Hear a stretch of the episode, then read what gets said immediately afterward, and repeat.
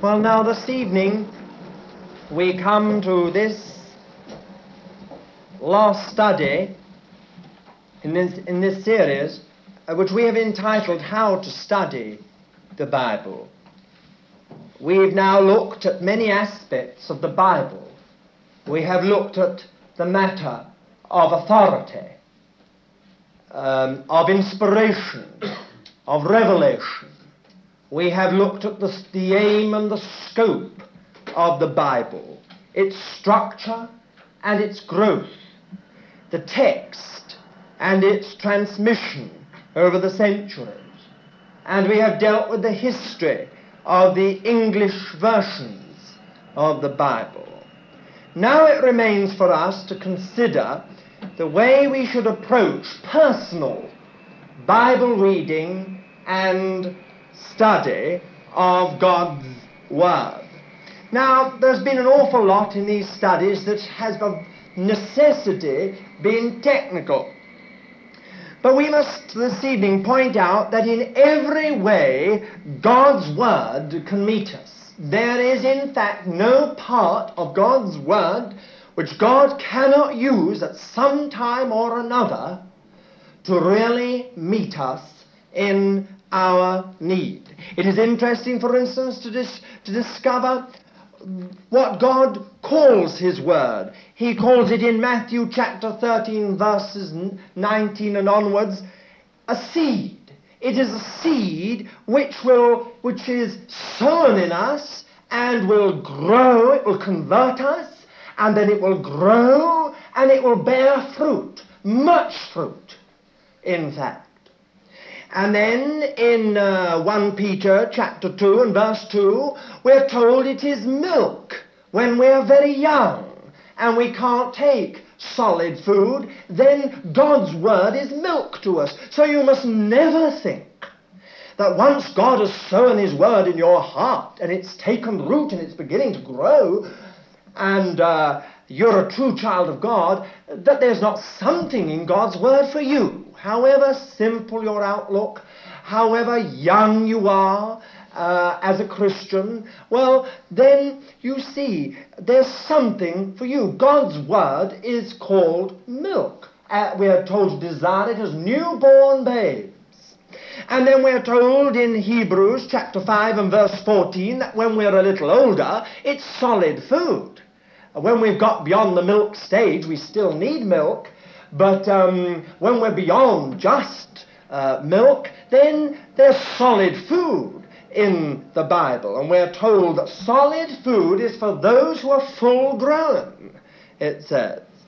Then again, in Psalm 119 and verse 105, we are told that God's word is a lamp uh, to lighten our path, to guide us. Do we need guidance? Do we know, do we need to know something of the situation we're in? Do we need to understand God's will for our lives? Do we uh, need to understand God's purpose in its most general and greatest uh, um, lines? Well, God's word is a lamp. Not only will it give us personal um, light and show us the way, not only will it lead us, as it were, into all truth, but um, it will uh, show us a much greater scale if we would know what is the purpose of God uh, from eternity to eternity. And so we could go on. And in Jeremiah, verse, uh, verse uh, in James 1, verse 23, um, we read that the Bible is a mirror uh, in which we can see ourselves. There's a very great need for us to see ourselves, to see whether we're growing in the Lord, to see what's ugly, to see what's untidy, to see what needs cleaning up, to see just what we're like. And God's Word is a mirror. And if we're honest, we come to God's Word, then we shall see things as they really are. We shall see a reflection of things in God's Word. It will tell us the truth about ourselves. We shall see a reflection. It's no good saying that reflection is someone else. That reflection is me. I'm looking into it. And so God's Word is a mirror. And then, as I uh, just said now, in Jeremiah 23 and verse 29, God's Word is called a fire. A fire that burns and purifies, burns up the dross and purifies what is true and valuable. So God's Word is like that. If you and I are honest, and if we want to go on with the Lord, then God's Word will be a fire in our bones. And, uh, and it will burn up what is dross if we allow the Lord to have his way, and it will purify what is of himself. Thy word, it says in one of the Psalms, O Lord, is tried. And it's tried by fire. And then again in the same verse, Jeremiah 23 and verse 29, we're told that God's word is a hammer. And it breaks what has got to be broken. Uh, if there's something in you which has got to be broken, you can be quite sure that God's word will break it in the end. God's word is a hammer. And sometimes we don't like certain parts of God's word. There are some people who only read certain portions of God's word because they know those are the comforting portions. I always feel a little fearful about promise boxes in that direction, for you cannot fail to get some comforting promise from a promise box. Uh, but you see, God's word at times is a hammer. And you know, it is for our own well being that, uh, that uh, part of our nature gets broken. That uh, if there's something in us that needs breaking, then thank God, God's word will break it. It's a hammer in the hands of the Holy Spirit. And then again in Ephesians 5 and verse 26, we're told that God's word is a laver um, um, a washing bowl, a washing place. And um, there we can be washed continually and we can be kept clean. Jesus said, Ye are clean through the word that I spoke unto you. And the psalmist said, Thy word have I hid in my heart that I might not sin against thee. God's word is a laver. And we, every time we read God's word, it cleanses our minds. Now, are you troubled by evil thoughts? Read God's Word. You'll find it has a cleansing effect upon your mind. Are you bothered about other things? You feel dirty? Read God's Word. You will find it cleanses you. Somehow it purifies the atmosphere. It purifies the mind. Ye are clean through the Word which I have spoken unto you. Well, God's word is a laver, and the priests had to continually come back to the laver to wash in it. And so you and I have got to continually come back to God's word that we may be washed. We may receive that washing by the word. And then, of course, in Ephesians 6 and verse 17, God's word is a sword and um, in Hebrews chapter 4, it is a sword that does something in us. It's a sword that divides soul from spirit. Now, that's really almost a surgeon's knife. God's word can be like that. It's not a blunt instrument, it's not an instrument that hacks its way into you. It is just like a surgeon's knife. God knows exactly what He's doing, and by His word, He can sever things. He can just get in on the inside and he can say, that's Christ and that's you. He can discern the thoughts and the intents of the heart by his word. Search me, O God, and try me and see whether there be any wicked way in me. God does it that way. But also, God's word is a sword to be held in our hand for defense and for victory. In Ephesians 6:17, we're told that it is the sword of the Spirit, which is the Word of God. Get it into your hand, and you'll be able to withstand the devil in the day when he comes. When the evil one comes, you've got God's Word in you, and you can deal with the evil and you can defend yourself by the Word of God. And not only defend yourself, you can overcome the evil one by the Word of God. Now, all these things uh, this is what God's Word is. We've been talking about a lot of the technicalities of God's Word, the way, uh, the structure of the Bible, the growth of the Bible, the text of the Bible. But you know, this is the thing that's the most important. This is the way God uses His Word with us and to us.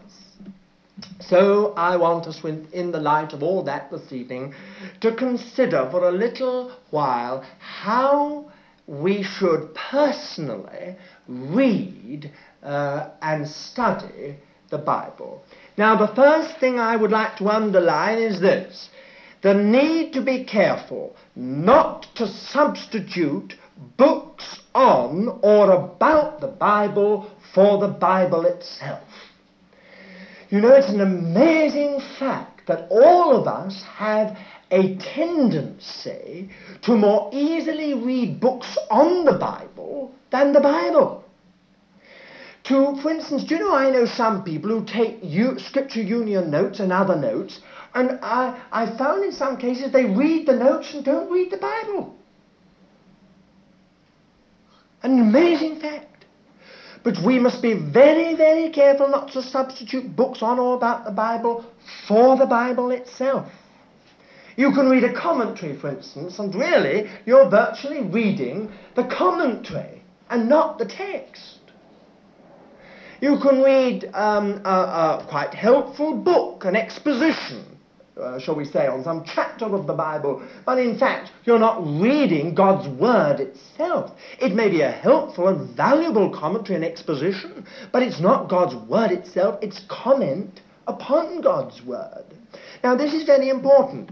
This is a danger we can all fall easily into.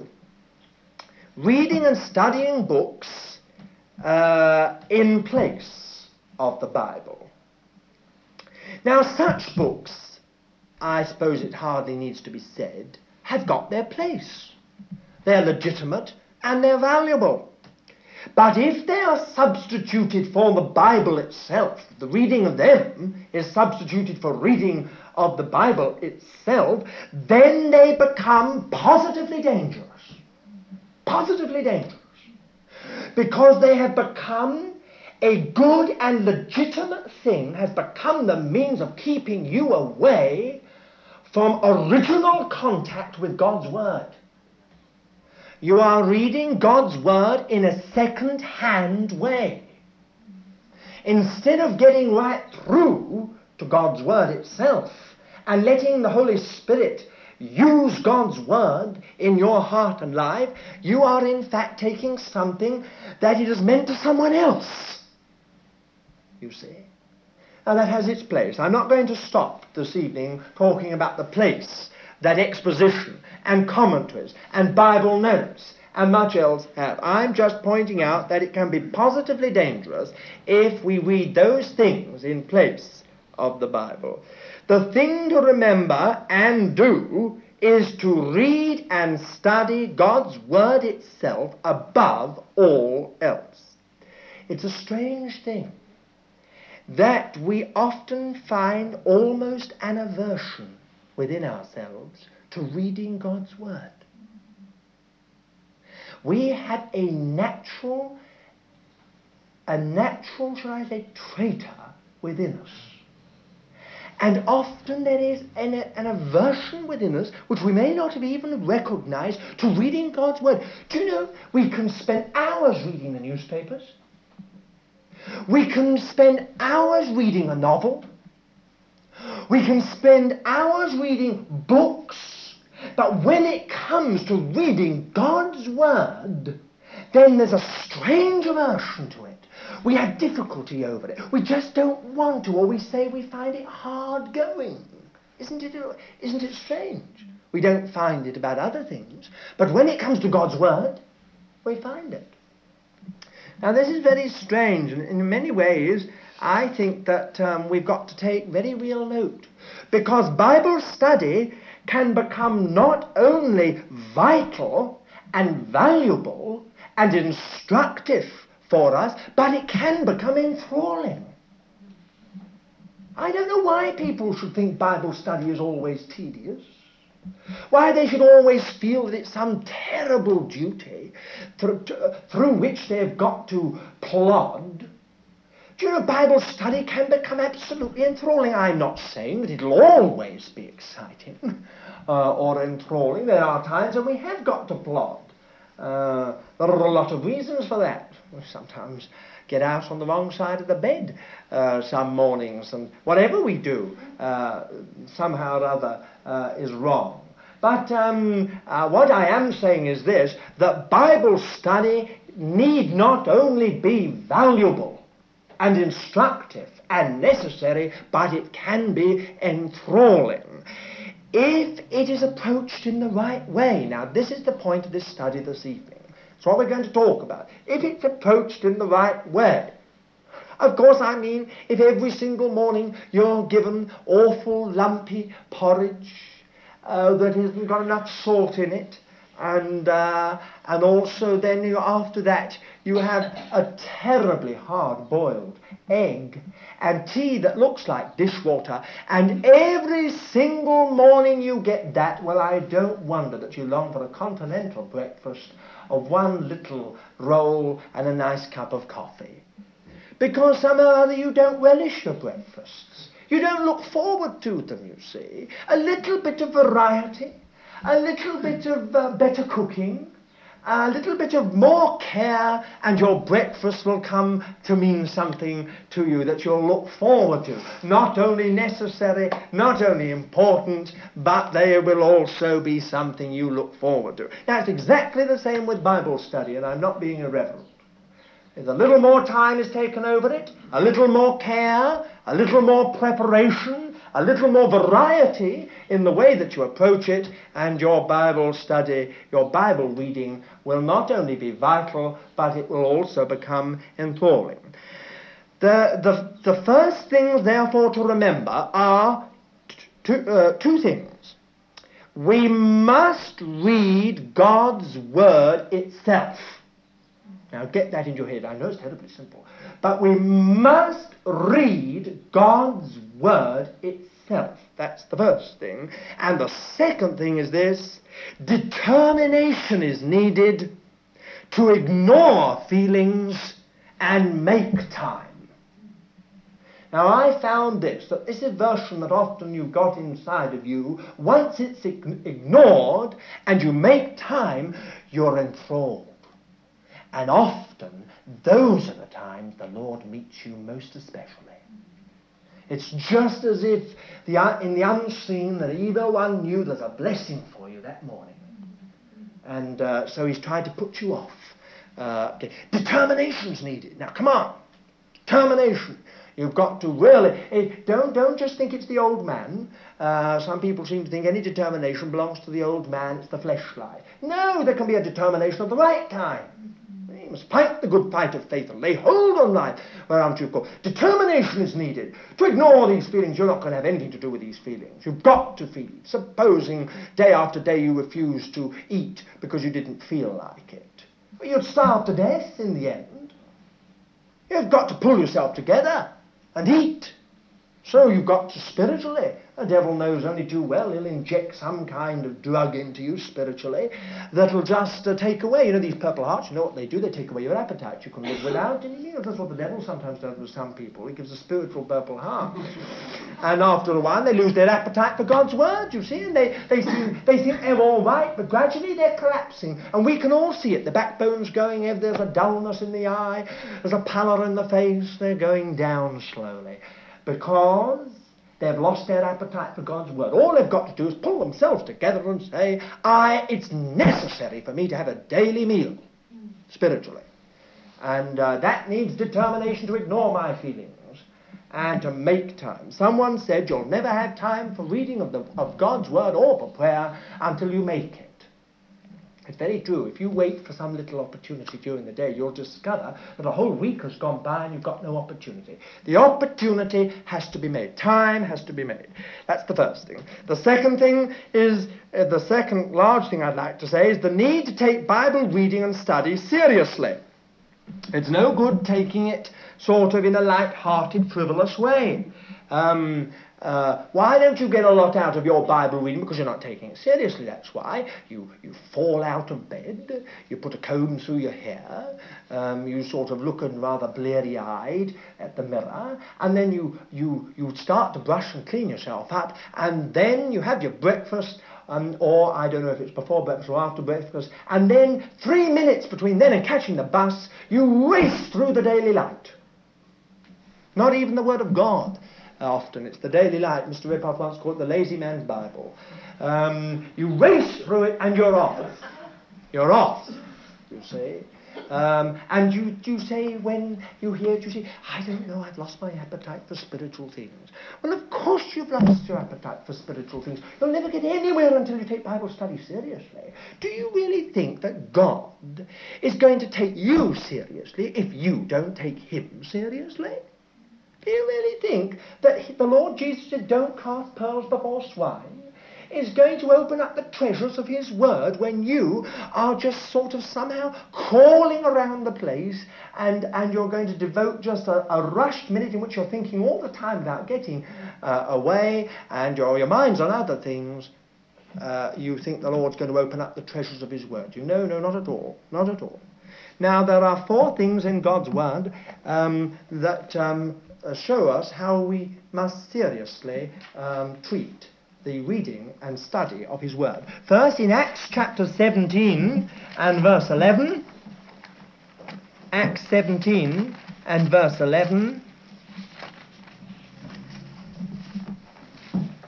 Now, these were more noble than those in Thessalonica, in that they received the word with all readiness of mind, examining the scriptures daily. Now, your authorized version has um, searching the scriptures daily. And um, in fact, the word means investigate. These people examined or investigated the scriptures daily. Now, that's the first thing you must, uh, if you're going to take the Bible, if you're going to take Bible study seriously, the first word to remember is examine, or, or search, or investigate. I looked up Vine's dictionary. I found a very interesting thing. This word means to examine by torture. It was used, for instance, when Pilate spoke of the Lord Jesus. I have examined him, he said, and find no fault in him. The word is to examine very carefully uh, under torture. It was used in that connection anyway.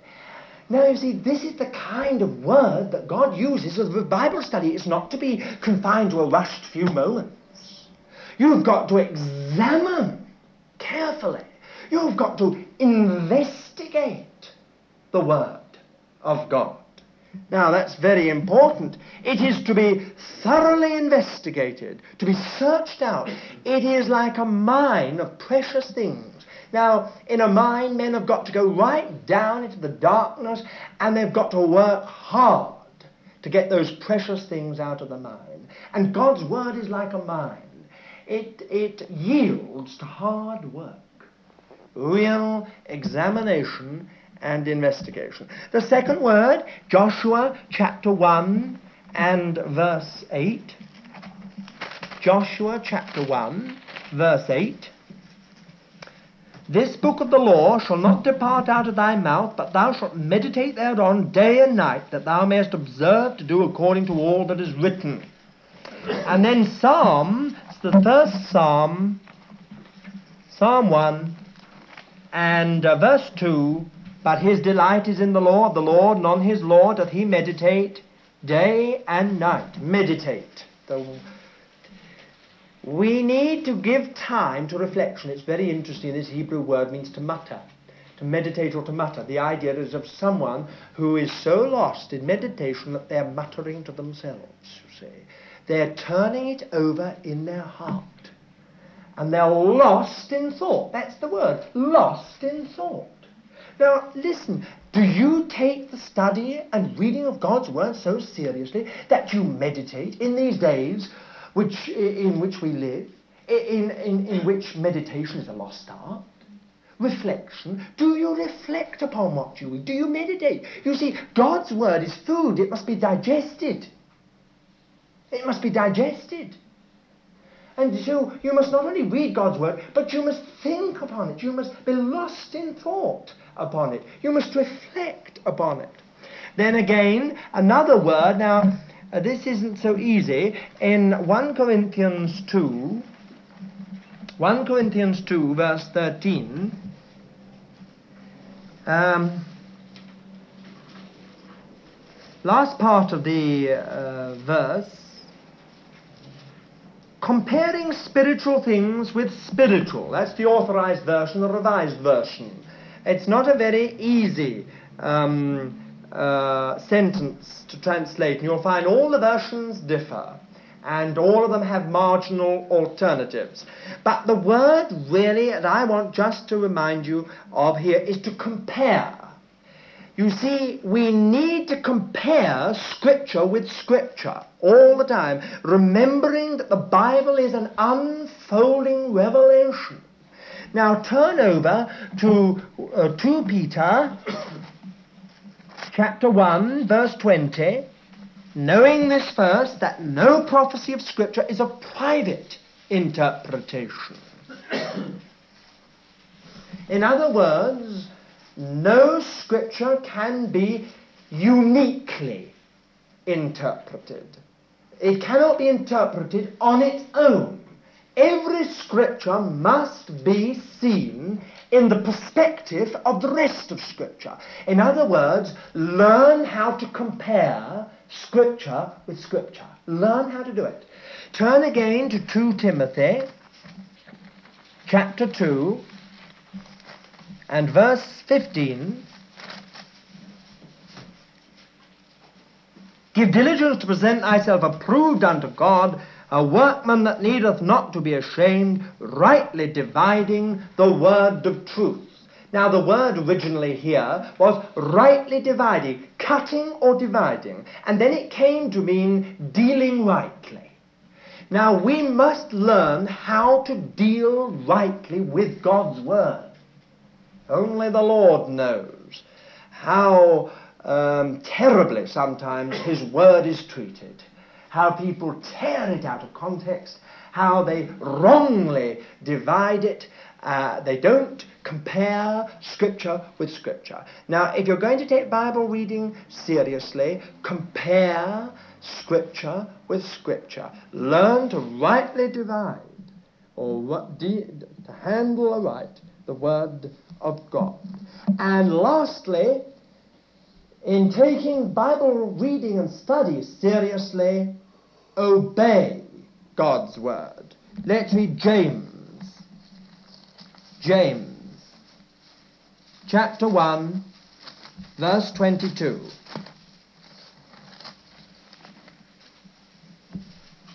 But be doers of the word, and not hearers only. And then in John chapter 7 and verse 17, John 7 and verse 17, I'm going to read this in the Revised Standard Version. It says this If any man's will is to do his will, he shall know whether the teaching is from God. If any man's will is to do the will of God. Now, don't expect God's word to be opened up to you if you're not prepared to obey. It's a closed book.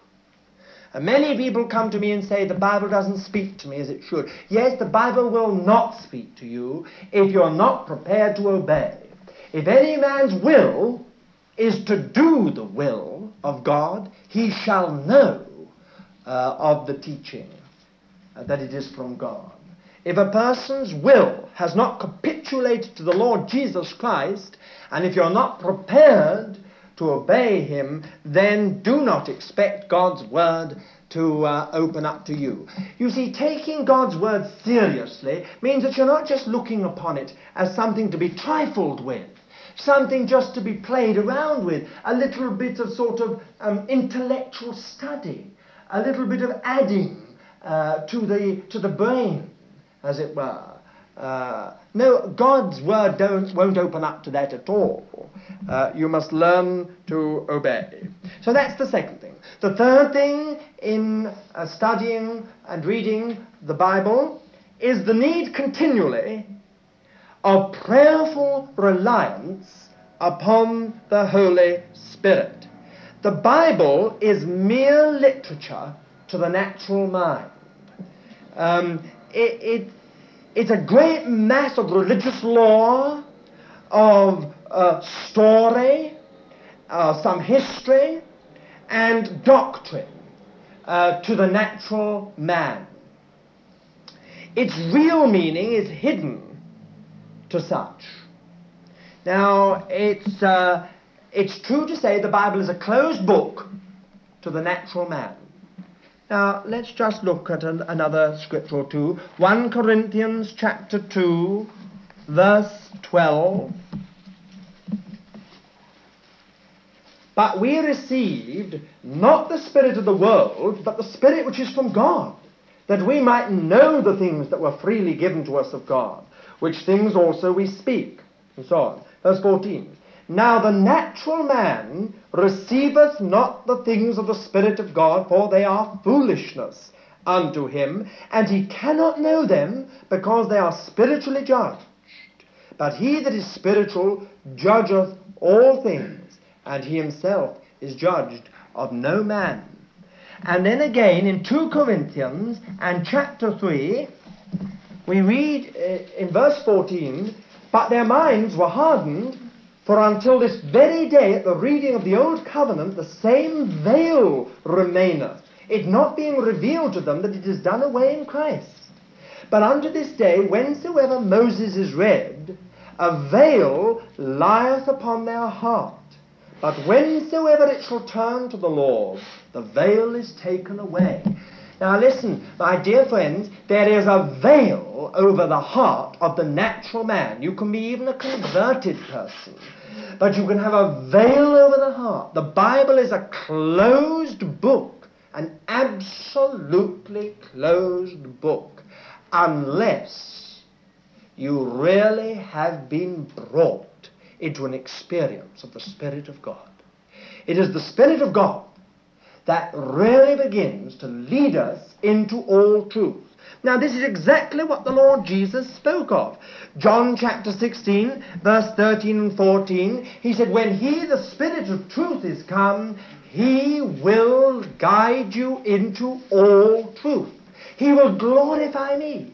For he will take of the things concerning me and will declare them unto you. And then again in John 14 and verse 26, um, the Lord Jesus said again, But the Comforter, even the Holy Spirit, whom the Father will send in my name, he shall teach you all things. And of course, in Ephesians 1, and verse uh, 16 to 18, which we have so often quoted, Paul gets on his knees and he prays for the church at Ephesus.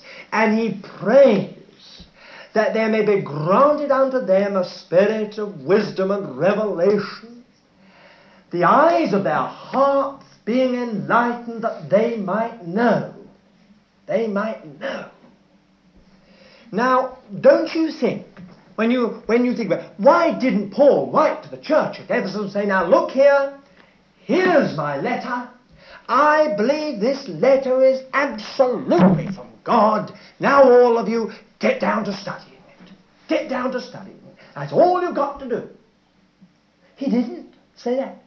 What he said when he wrote this letter was, Look, I'm getting on my knees and I'm praying that the eyes of your heart may be enlightened that you might know what I'm talking about. in other words, you can have this letter of the Ephesians, you can have this whole book, and somehow or other you can study it, you can get hold of its doctrine and its teaching, and yet remain spiritually in the dark.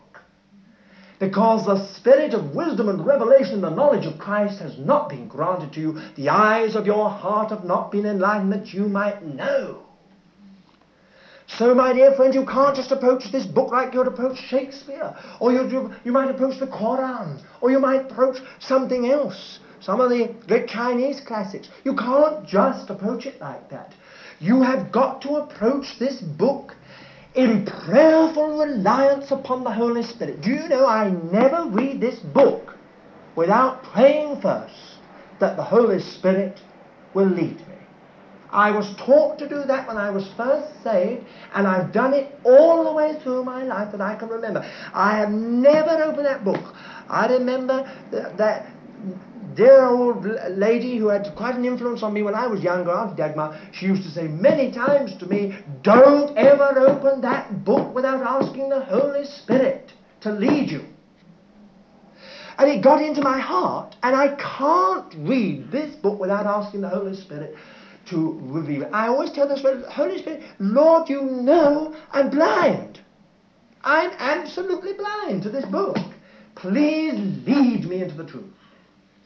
And it has been my experience that the Holy Spirit has led me into the truth. The little that I know, I, I owe completely to the guidance of the Holy Spirit. Why did John the Apostle in 1 John 2 verse 22 say, You have an anointing from God? You have no need that any man teach you. The anointing itself will teach you. It doesn't mean to say that you don't need teachers. There are functions in the church, gifts in the church of teaching. But you see, you have within you the Holy Spirit who can reveal originally these things. You not only hear it on the platform, but inside it's being made real to you so it becomes original. You're not got a second-hand experience. Now listen, whenever there is no real revelation or enlightenment of the heart by the Holy Spirit, all experience, all knowledge is second-hand. And when fascism or communism or whatever antichrist force finally comes, that kind of second-hand Christianity will be the first to go. It will shift overnight, be gone in a flash. People will not be prepared to lose everything for Christ's sake.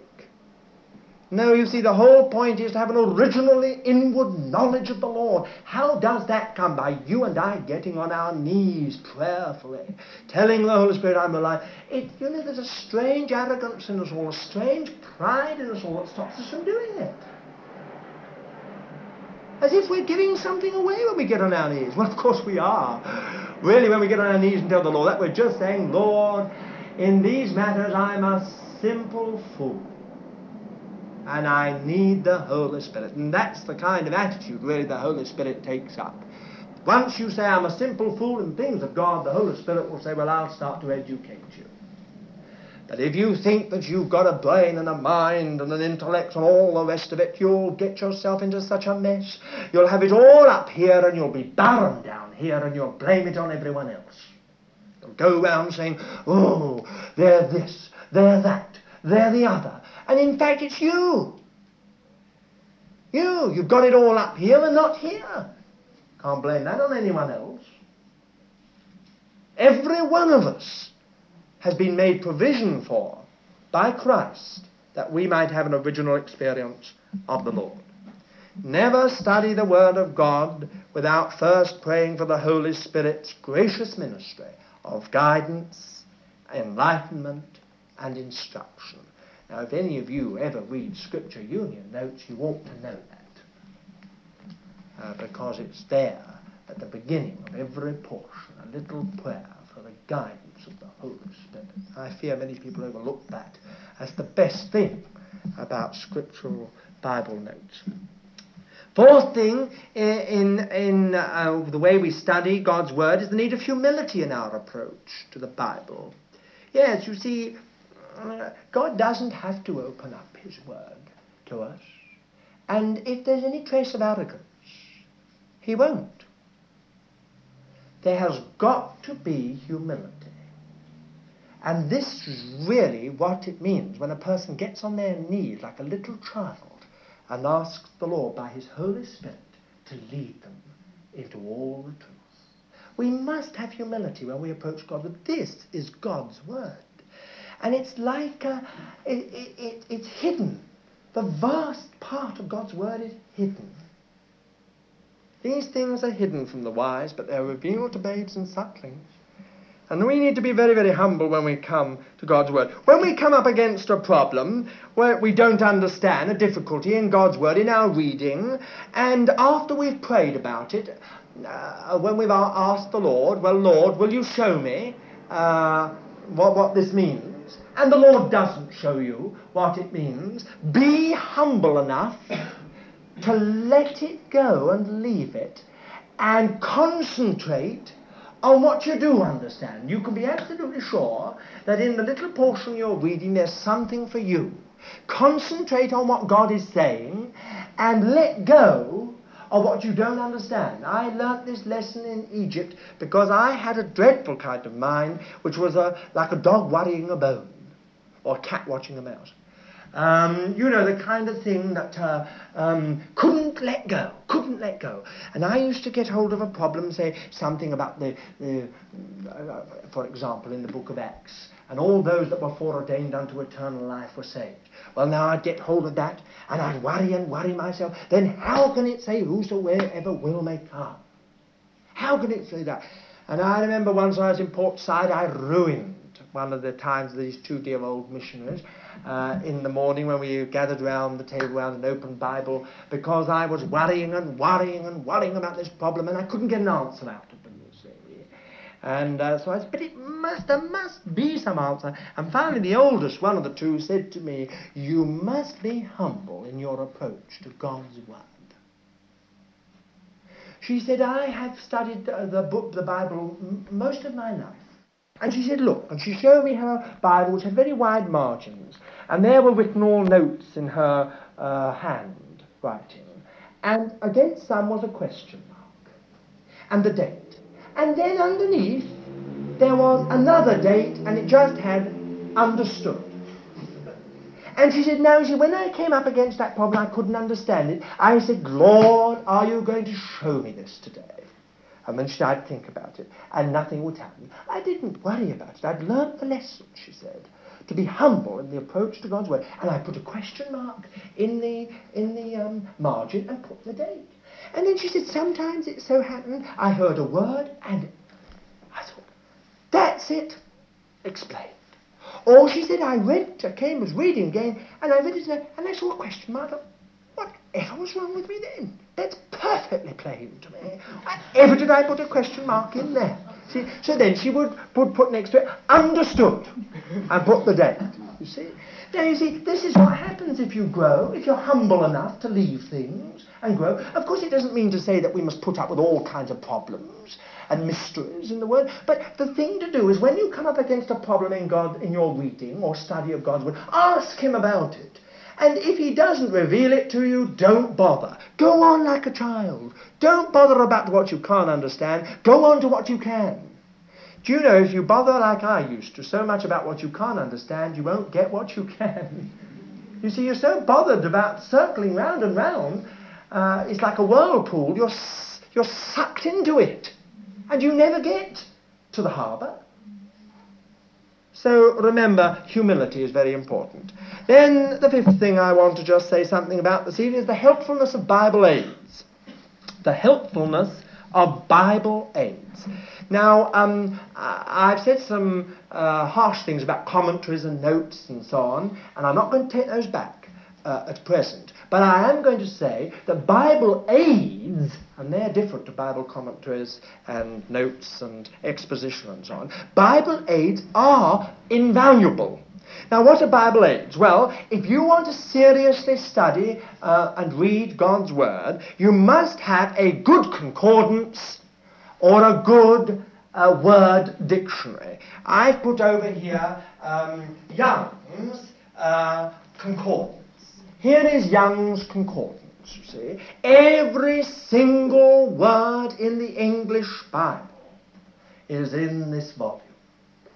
And all you have to do in the authorized version rendering is to find the, uh, uh, the word and look it up, and there you'll find all the different words translated by that one word, and you'll find out the shade of meaning of the particular word uh, that's in the verse or passage you're reading. Now, I, I, I won't spend longer on explaining or um, uh, showing you how to use a concordance. A lot of you will know, but some of you may not, and I'll be only too willing afterwards to show you how to use a concordance. It's invaluable. Once you've started using a concordance, it's well worth three pounds. Uh, to get a concordance like that because it's invaluable to Bible study. Now, I'm not talking about that little Cruden's concordance that is so in fashion amongst many of you. I'm talking about Young's or Strong's. Cruden's, all Cruden's does is tells you uh, a particular word uh, wherever it's used, but it doesn't tell you if it's the same Greek or Hebrew word or a different one. But Young's will tell you immediately exactly what is the word used and what particular shade of meaning uh, it has. Uh, we could say an awful lot um, about that. But um, there we are. Now, there are two um, good Bible dictionaries that I have uh, put out here, New Testament ones. One is the simplest person in this room should be able to use this. That's Vine's Dictionary of New Testament Words. Really, you don't need much intelligence to use that. And then there's this one, a critical lexicon and concordance of Bullinger. And that's another marvellous work. Now, if any of you want really to understand what is the meaning of that word, you must have one or other of these dictionaries. See, these are Bible aids. They don't tell you what the right, what the compiler thinks. They tell you what it means. That's all. And that's what you and I want to know, isn't it? We want to get down to what God's word means, and these are Bible aids to our understanding of God's word. Well, now that's one thing. We could say a little more about that later. Perhaps if someone comes to us, if you want me to show you, I'll show you how to use it and give you examples of how to use it. But you see, if you're reading in your, your Bible, and you come up against the word in John 21, you see, Jesus said, Lovest thou me? And it has a little number in the Revised Version, the American Standard Version. And Peter answered, um, Lord, thou knowest that I love thee. But you wouldn't know by just reading that that there were two different words used. The Lord Jesus used one word for love, and Peter replied with another word for love. Then the Lord Jesus used his word again, said, Lovest thou me, Peter? And Peter used his word again. And then the Lord Jesus used Peter's word the last time, and Peter used it back. Thou knowest that I love you wouldn't know that, would you? Just by reading your ordinary English version. But there you'll find it in the concordance uh, or a good word dictionary. The second very helpful thing in um, Bible aids is a good Bible dictionary. Now, not a word dictionary, but a Bible dictionary. And I've put two out here. Uh, one is dear old Fausset's um, Bible Encyclopedia and Dictionary, and the other is the new IVF one. Personally, I think now that this um, new Bible dictionary of the IVF is really undoubtedly the best. But Fausset was a godly old man, and although this uh, this volume uh, is now a little dated, it's still a mine of spiritual wealth. Now, what, why do we need a Bible dictionary? Well, you see, um, take for instance the word seal. Well, we'll look up the word seals in here, you see. What do you know about seals? Does it mean anything to you? Does it mean anything to you? Well, you see, you look it up in here, and you, you uh, in your Bible dictionary, of course it'll cost you a little, but once you've got it, you've got it. Um, uh, you find everything about seals in the Old Testament and the New Testament. You've got the illustrations, you've told something about the history of ancient seals, and it's all explained to you, you see. Um, here you see uh, we, we discover, for instance, in the New Testament, something very, very wonderful. In the New Testament, uh, in the New Testament uses the term seal, we have considered the ideas of ownership, authentication, and security predominate. And then it goes on to tell you where and how. And how, in one case, sealed with the Holy Spirit really means the marriage bond. See? You wouldn't really know that unless you, uh, you had a Bible dictionary. Or there's another thing you might look up. Take um, watchman or watchtower. Do you know anything about that? Well, now, supposing you thought, I'll look it up in my Bible dictionary. Uh, you see, now here you get a, a lot of help. Because when you look up watchtower, you find this kind of thing. These were, there were, watchtowers were used for two different purposes in biblical times. Firstly, towers were built from the earliest times in the past to protect cattle and sheep against animals and thieves. It's possible that towers were erected in vineyards and cornfields for protection against thieves. Secondly, towers of a more complex structure were built in the defence works of larger cities, and so on. In the watchtowers were watchmen on the alert for hostile action against the city. They were also there to give word to the king of any person approaching the city wall. In time of hostility, the dangers of the night were especially feared, and the watchmen eagerly looked forward to the break of day. Well, now then, that gives you some idea, doesn't it? Begin to understand what it means when Habakkuk says, I will get me up into my watchtower. Now you understand what he's on about. You see, he's talking about the break of day. He's going to get up there and watch, he's going to guard. He, he, he's got the things of God. They're his interest, you see. And uh, he's there to defend it spiritually and wait for the break of day. Well, I mean, I don't know whether that helps you, but it helps me. And then uh, there's another Bible aid, um, an English dictionary. Good English dictionary. I won't tell you which one, you'll probably all know anyway. Um, this will often help us in our understanding of words. Um, many people don't really understand the words we commonly even, even commonly use. And sometimes it's necessary to have an Oxford dictionary. And when we're thinking, well, what does that word mean? Does it mean? I once uh, uh, knew a person who thought that undertake really only meant taking away dead bodies. So they were a bit surprised about the hymn, uh, He Will Undertake. And I'm, though I'm sure they got some spiritual benefit out of it uh, by thinking of it in versions of the cross, nevertheless, see, I mean, it's amazing what people do think, and we're all, we're all such proud people we won't tell each other what we really feel about word. I always used to pronounce the word misled, middled. I could never understand the word. I used to think, I, wonder what that word means, mizzled. And um, did, never used to like to ask anyone. In fact, it was misled. However, you need a good English dictionary to discover what these words mean.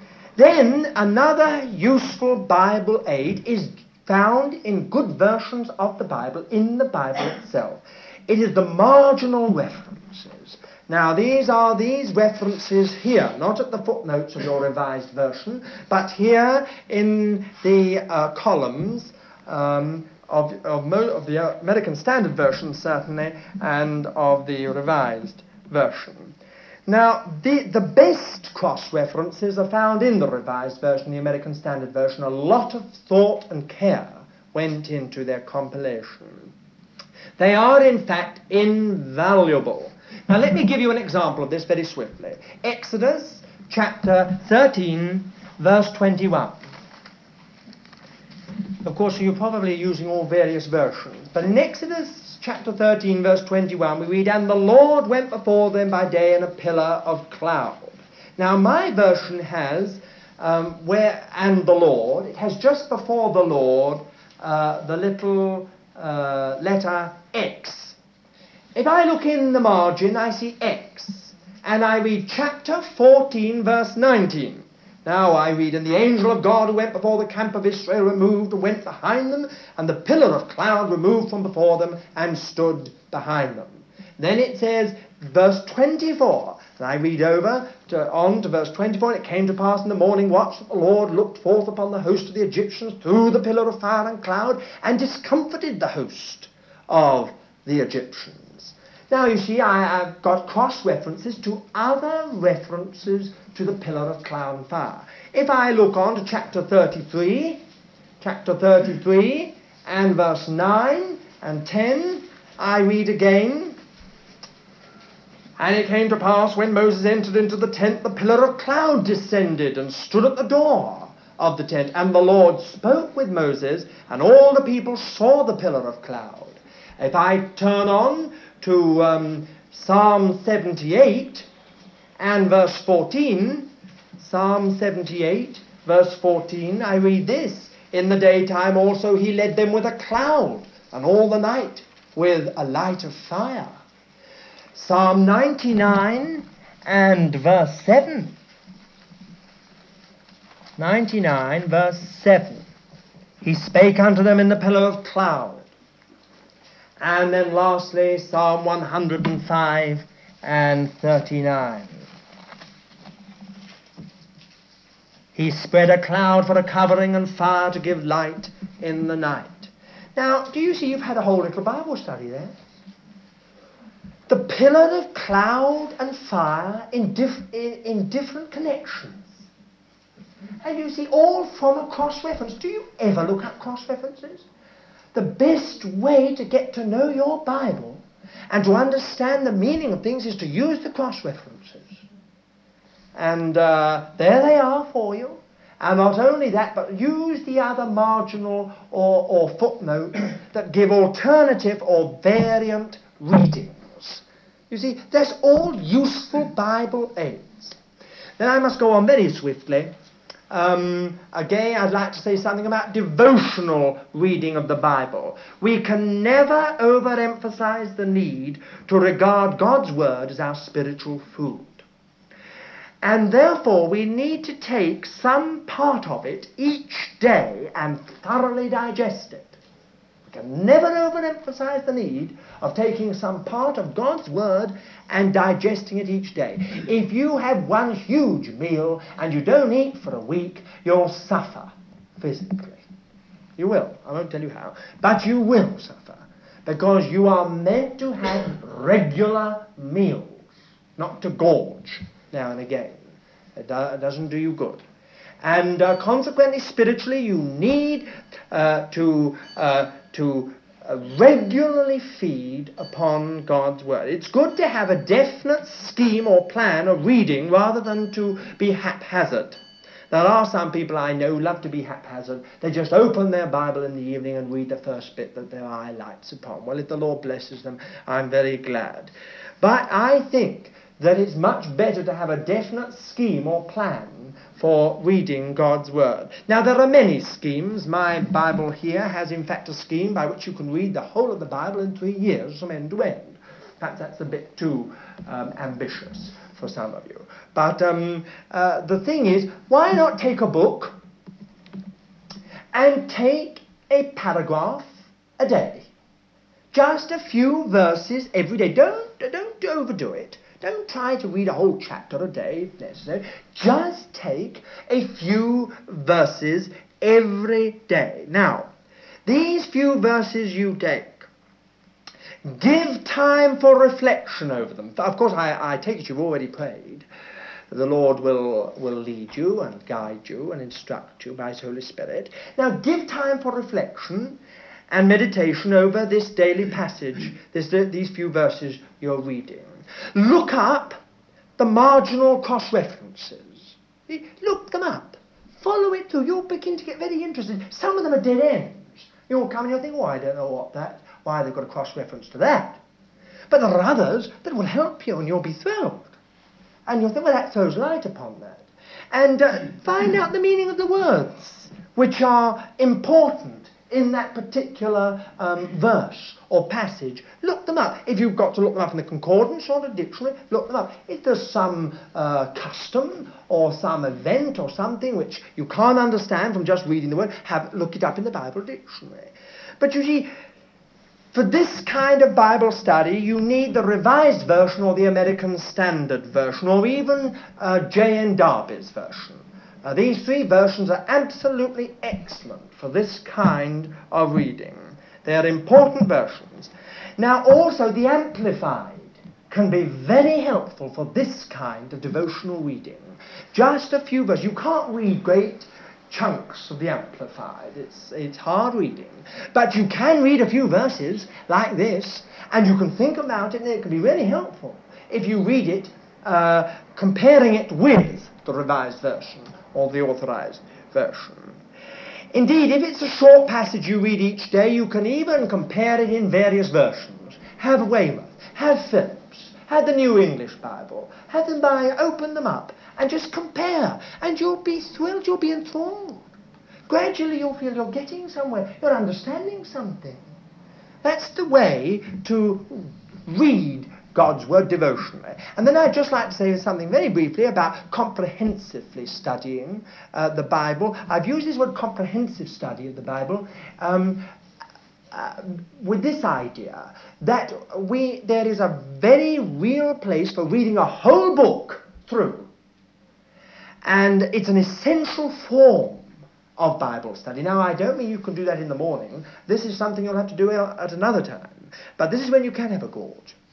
Uh, you're having your regular meals, and every now and again you're going out for a good Chinese meal, or up to town uh, for a really big meal. Now then, you take a book and read through from beginning to end without any, uh, without any reference to chapters and verses at all. Ignore them altogether just as if they did not exist and start from the beginning and read right the way through. Oh, I can see some of your faces.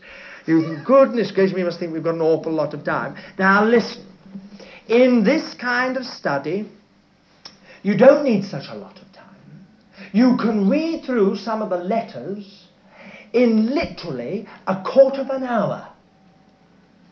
It's the chapters and verses that slow you down. When you forget those, you can read through. Philemon, you can read through in four minutes. Jude, you can get through in three. Right through, beginning to end. Even the book of Job, and there's a large number of chapters in the book of Job, you can read in two hours from beginning to end. Now think about it. Can, of course, you can't read the Psalms right through because they're not meant to be read right through uh, like that. But these other books you can read right through from the beginning. Do you know that Campbell Morgan never preached on a book of the Bible till he had read it through consecutively 14 times? Do you know that Brother Nee read through the New Testament 21 times from the beginning of Matthew to the end of Revelation before he first started to preach? Right through from beginning to end. Sat down and read it through again and again. Do you know how long it would take you to read the whole Bible through? From beginning to end, 66 hours. So it's reckoned. Well, now then, you see, the whole point is this. There's some part of God's Word, some book of God's Word you certainly could read right through. And it's very, very important to do so. Um, it's, I must say this, however, and this is probably what gives you the problem, it is hard to read a book through in the authorized version, and even the revised version. Um, uh, for the New Testament, you want to read it in Phillips, or Weymouth, or the New English Bible. All of these are helpful. If you want to read it through from beginning to end, right through, you can do it. You can go home tonight and you'll be able to do it, and it won't make you tired. If you read um, Phillips right through, you won't be tired. You'll be quite excited. Much more interesting than the newspaper. And uh, the Old Testament, it is once you really get into it. It really is tremendous. And for the Old Testament, although Moffatt does change the verses round a bit, if you can get over that uh, business, Moffatt is marvellous for reading through a whole book of the Old Testament. Even Professor Bruce says he's invaluable. If you get, there are some books of the Old Testament you can't read through in any other version, from beginning to end. Knox is another man you can read through a whole book in the Old Testament from beginning to end. And of course, there's the Revised Standard Version. Read through a book in these different versions, and gradually you will get grasp the overall theme. But you'll have to do it again and again. But if you mean to seriously study God's Word, that's the way to do it. Start at the beginning and read right through. And you'll begin to understand. After a while, it'll dawn on you. You'll be thrilled at what does dawn and uh, in this type of Bible study, it's sometimes uh, good to understand a little of the authorship and the date and the background. And in the versions that are designed to be read like this, you will often find in Phillips and the others that he has in fact given you the data you need at the beginning for this very kind of Bible study. And then again, I'd just like to say there is another kind of, way, uh, of study of the Bible. We can call it the analytical study. I'm not going to say a lot about this because it is so common. Uh, this is an absolutely exhaustive way of studying God's Word and one of the most valuable. How do you do it? Well, it's not so much concerned with the book and the overall theme as the meaning of each phrase. See? Almost each word. Uh, so it's a verse by verse study, phrase by phrase study um, of the Bible, using the cross references, using concordance, and using other versions. Now, I want to tell you that the first time I really got an appetite for studying God's Word was in Egypt. And it was in that little missionary home in Port Said where after breakfast, of course, uh, they were retired, but after breakfast, they used to clear everything away, and one used to sit up one end of the table, and one used to sit down the other end of the table, and then they'd have their big Bibles open.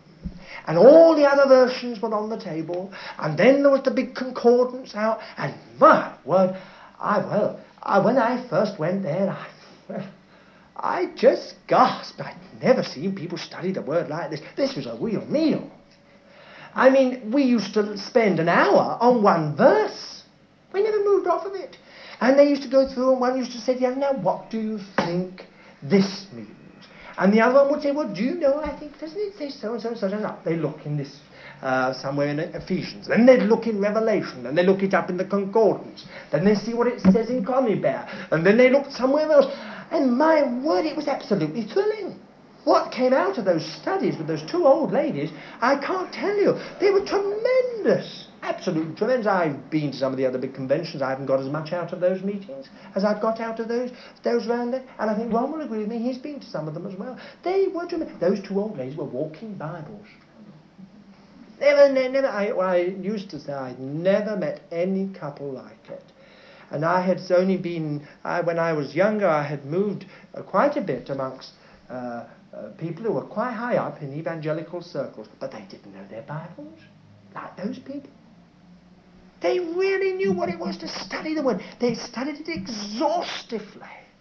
And I thought they got so much enjoyment out of it, and it wasn't heavy. It was so light and so living that I, I was absolutely enthralled. And you know, that gave me my first real appetite for God's Word. Ever since then, I've studied it. I like that. It gave me an appetite. Of course, words are nothing like that. When you see someone else enjoying God's word, you start to get an appetite, don't you? You think, well, if they're enjoying it, there must be something in it. Well, all right, that's the analytical study of the word. The last thing I'd like to say very briefly, the other ways of studying the Bible, there are uh, three I've noted down. There's the topical way of studying God's word. Topical way. Well, now what do we mean by topical way? Well, take types or symbols. Well, for instance, take the dove. Now take your concordance and look up the word dove, and then look up every single reference through the Bible to the word dove and think about it. Now, isn't that a wonderful Bible study? Well, you don't look very thrilled. But I, I must say this, that if you were to do it, you might be really thrilled. Perhaps you're tired. Um, you'd be really thrilled. You go right to the beginning, you begin to find out biblical typology. Oh, it's thrilling, the dove. Take the vine. Go and look up your cross your uh, concordance, look up the word vine, and start to go right through the Bible, looking up every reference to the vine, and you'll be thrilled. That's the way to do it. If you've got a bit tired of the other way, well, turn over to the topical way. And there are lots of other subjects I can give you. Oh, my word, I can. And then there are places, places. Um, think of the word Hebron. Do you know what the word Hebron means? It means company or four. Place where people, the place in the river where people have to cross together. So it came to mean fellowship. Now look up the word Hebron. Take your concordance, look up the word Hebron, and look up every single passage, and you will get an illumination upon historical events you never had before. Fellowship's the key. And you'll think, my word, David was crowned at Hebron. See, fellowship. And so you can go on and, oh my, I must, I must stop. Uh, and of course there's Jordan. Jordan's another wonderful symbol. Look up the word, go and look. And every time you find Jordan, it speaks of the cross. Death to self. Well, that's wonderful. And events, well, take the word, the Exodus. look up every reference to the Exodus in the Bible. Well, that'll keep you going for a month. Uh, you'll have a real Bible study there. And then there's the occurrence of certain words. Have you ever thought of the word worship? Have you ever looked it up in the concordance and found where does the first time this word worship is ever used? Go right back and look. And then start to look through every occurrence of the word worship. It'll take you a long time. You can do it day by day, but my word, you ought to be a worshipping Christian by the end of it.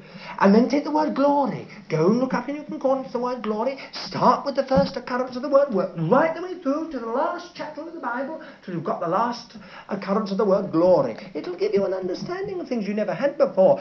The topical way of studying God's Word. Then there's the biographical way of studying God's Word. Well, take, um, take an example. Take Demas. Look it up in the concordance. Demas. Three times Demas is mentioned. In Philemon, Paul says, My beloved fellow worker, Demas. The second time he mentions him chronologically in Colossians, it's Demas. No beloved fellow worker. The last time he's mentioned in 2 Timothy, it's Demas, Demas hath forsaken me, having loved this present. You've got a bio, biography. Three words. Now then, those of you who've got a train to catch in the morning, three verses, that's all, and you've got enough to think about the whole day. Some of you might need it too. And then, uh, and then, um, of course, you think of David. Take David. Well, have you ever thought of studying David in relation to his Psalms? Well, I'll tell you how to do it. Go up into the library, ask John Griffiths or ask Douglas Harris, can you please have a book about David's life? And there are two or three up there, one by Alexander Whyte, a wonderful one, or David as he's found in his Psalms, or uh, the life of David as found in, through his Psalms, or there's another wonderful one, F.B. Meyer's David. Now take it and start to read it as a Bible study. I know I said earlier don't read books on the Bible, but here's one that you can read because it's biographical. And then you begin to read the Psalms and set them into the life of David. It'll, it'll thrill you. You'll begin to understand the Psalms in a way you never understood them before. Why is it? That's what he said. How did he praise the Lord when he was in that scrape? You see? Oh, there were, and lastly, another way of Bible study is prophecy topical way of studying the Bible, two topics, bi- biography and uh, prophecy. Uh, have you ever thought, of course you've got to be careful here, you can go off the rails, but also we must give the due place to prophecy, uh, its rightful place. Now in Scripture there is prophecy, messianic prophecy, that is prophecy to do with Christ, and there is other prophecy. Let's start to, to study it. Trace the whole story of prophecy right through from the beginning. Fulfilled prophecy. You know, it's wonderful. It's wonderful to study fulfilled prophecy. Then, when you finish studying fulfilled star- prophecy, start studying unfulfilled prophecy. Because just as surely as God has fulfilled a certain amount of prophecy, He's going to fulfill the rest. You see, these are all ways of studying the Bible. There's no need for Bible study to be heavy and hard and difficult. You've got to give time. You've got to be serious.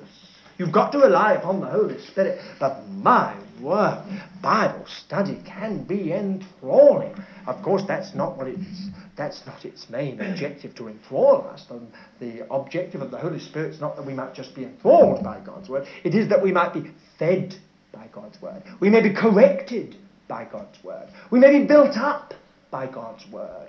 We may be um, s- strengthened by God's word. Uh, we may be brought onto full growth by God's word. We may be enabled to minister to others through God's word. We are to be um, fed and uh, instructed and enlightened through the word of God. Nevertheless, it doesn't have to be a penance, you know. I'm sure the Lord never gave us this wonderful, wonderful book that Christians might suffer over it. Sort of with an ice bag on their head and sort of a cup of strong coffee by the side, burning the midnight hours, sort of thinking, oh, what a penance Bible study is. How difficult and laborious it is. I'm sure the Lord never gave us His word to be that. God gave us His word that it might really help us, that we might every time go away with a sense, oh, how unsearchable are the ways of God, past finding out. That's what we should go away with from an atmosphere like that every time. Oh, is this the Word of God? How amazing, how wonderful, and how gracious of God to bring a sinner like me into an understanding like this. Shall we pray? Our dear Lord Jesus, we do pray that the result of this time might be that we all really do study and read Thy Word. Oh, make us a people who really do know something of the inward meaning of Thy dear Word. It cost Thee so much, Lord, to give it to us. It has cost others so much to bring it to us in English. Lord, we pray that we might forever appreciate the cost and the sacrifice behind and may treat it with the reverence that it deserves. We ask it in thy name. Amen.